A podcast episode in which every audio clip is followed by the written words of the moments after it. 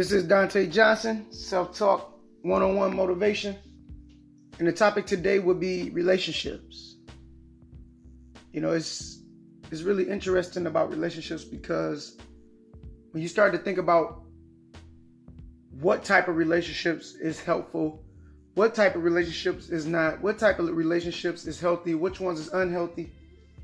And so my input to this topic is that you have to identify the relationships that's natural.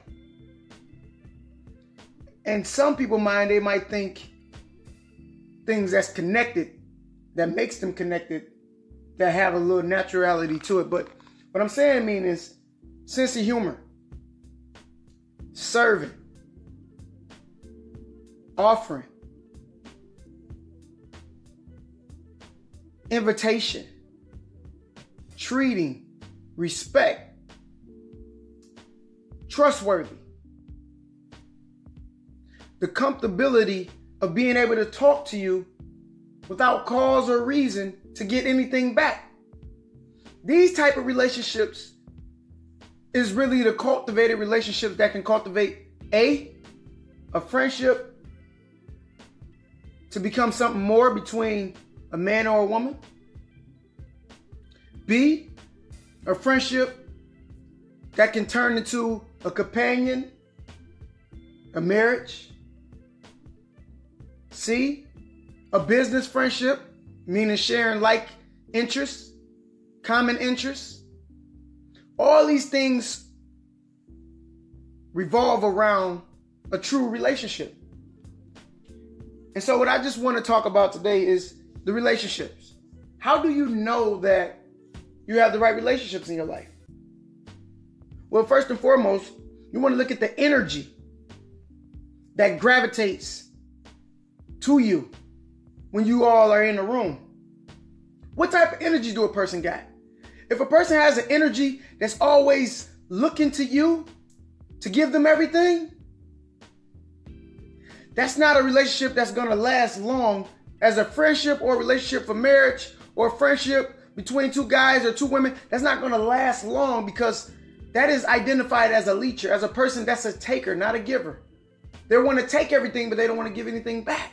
You want to avoid those relationships and be honest with those relationships so those uh, so those relationships does not linger, right? Secondly, you want to look at is this relationship making me better? Or is this relationship making me worse? For example, a relationship that has always some type of force to it. Like you gotta force yourself to be around them or you gotta spend money to be around them. Those relationships are no more than a bribing relationship, a persuading relationship, trying to persuade you to be their friend with things versus being naturally friend. Those relationships will deteriorate your social skills with that person because in your mind, all you know is only way I can hang around this person, right? Is if I got money, or if I know a certain person, or if I wear a certain brand, or if I live in a certain place, or if I live a certain lifestyle, then they can be my friend. Those are also original relationships, which are toxic. Because at any given time, you don't have these things, this person is liable to cut you deep. Let's go on. But the relationship that you really want is the genuine love relationship. Meaning it doesn't cost a thing to be your friend. Right? Like it's a team effort when we friends. Like if we going out to dinner, I pay you tip. Simple things.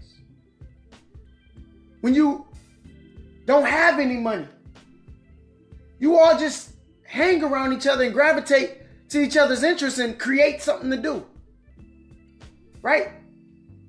Love, the most love relationships you have also shows you how you're winning. And it determines your future in a way because you are what you hang around, right?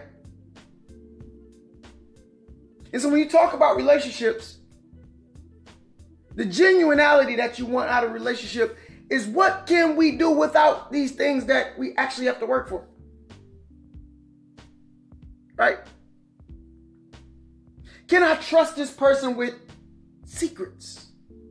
Or, better word, my vulnerability, my insecurities. Can I trust this person?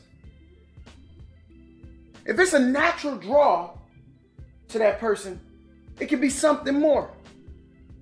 As far as a male and a female, it could be a relationship to build, a friendship to build from a relationship to a marriage, so on and so forth. It could be a way to heal somebody from being hurt, from being used.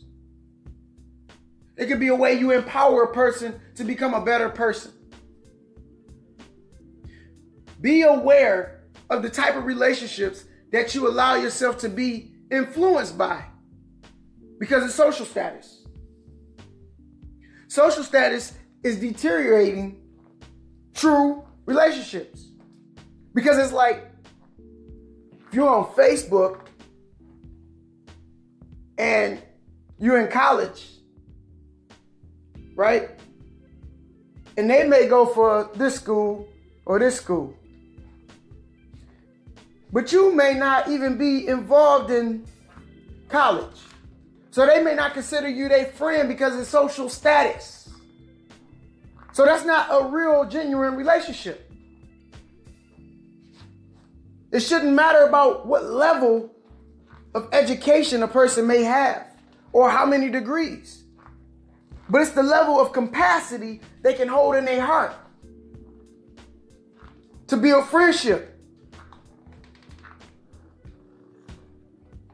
Showing themselves friendly without money, without offering things but a helping hand. In my life, I identified a lot of relationships by my sense of humor, cracking jokes, being sarcastic. Some of my attributes is music, motivational speaking, cutting hair. So I meet a lot of people in the areas in which I am gifted. And they do not leave, they stay. It's because I show myself friendly, not because I want to be your friend. That's the wrong mindset. I want to be your friend. No. It's the fact, it's because I'm a genuine person. I like to network. I need to know that it's not just about me. I don't meet people on the count of my own self. I meet them because there's something about me that can help others.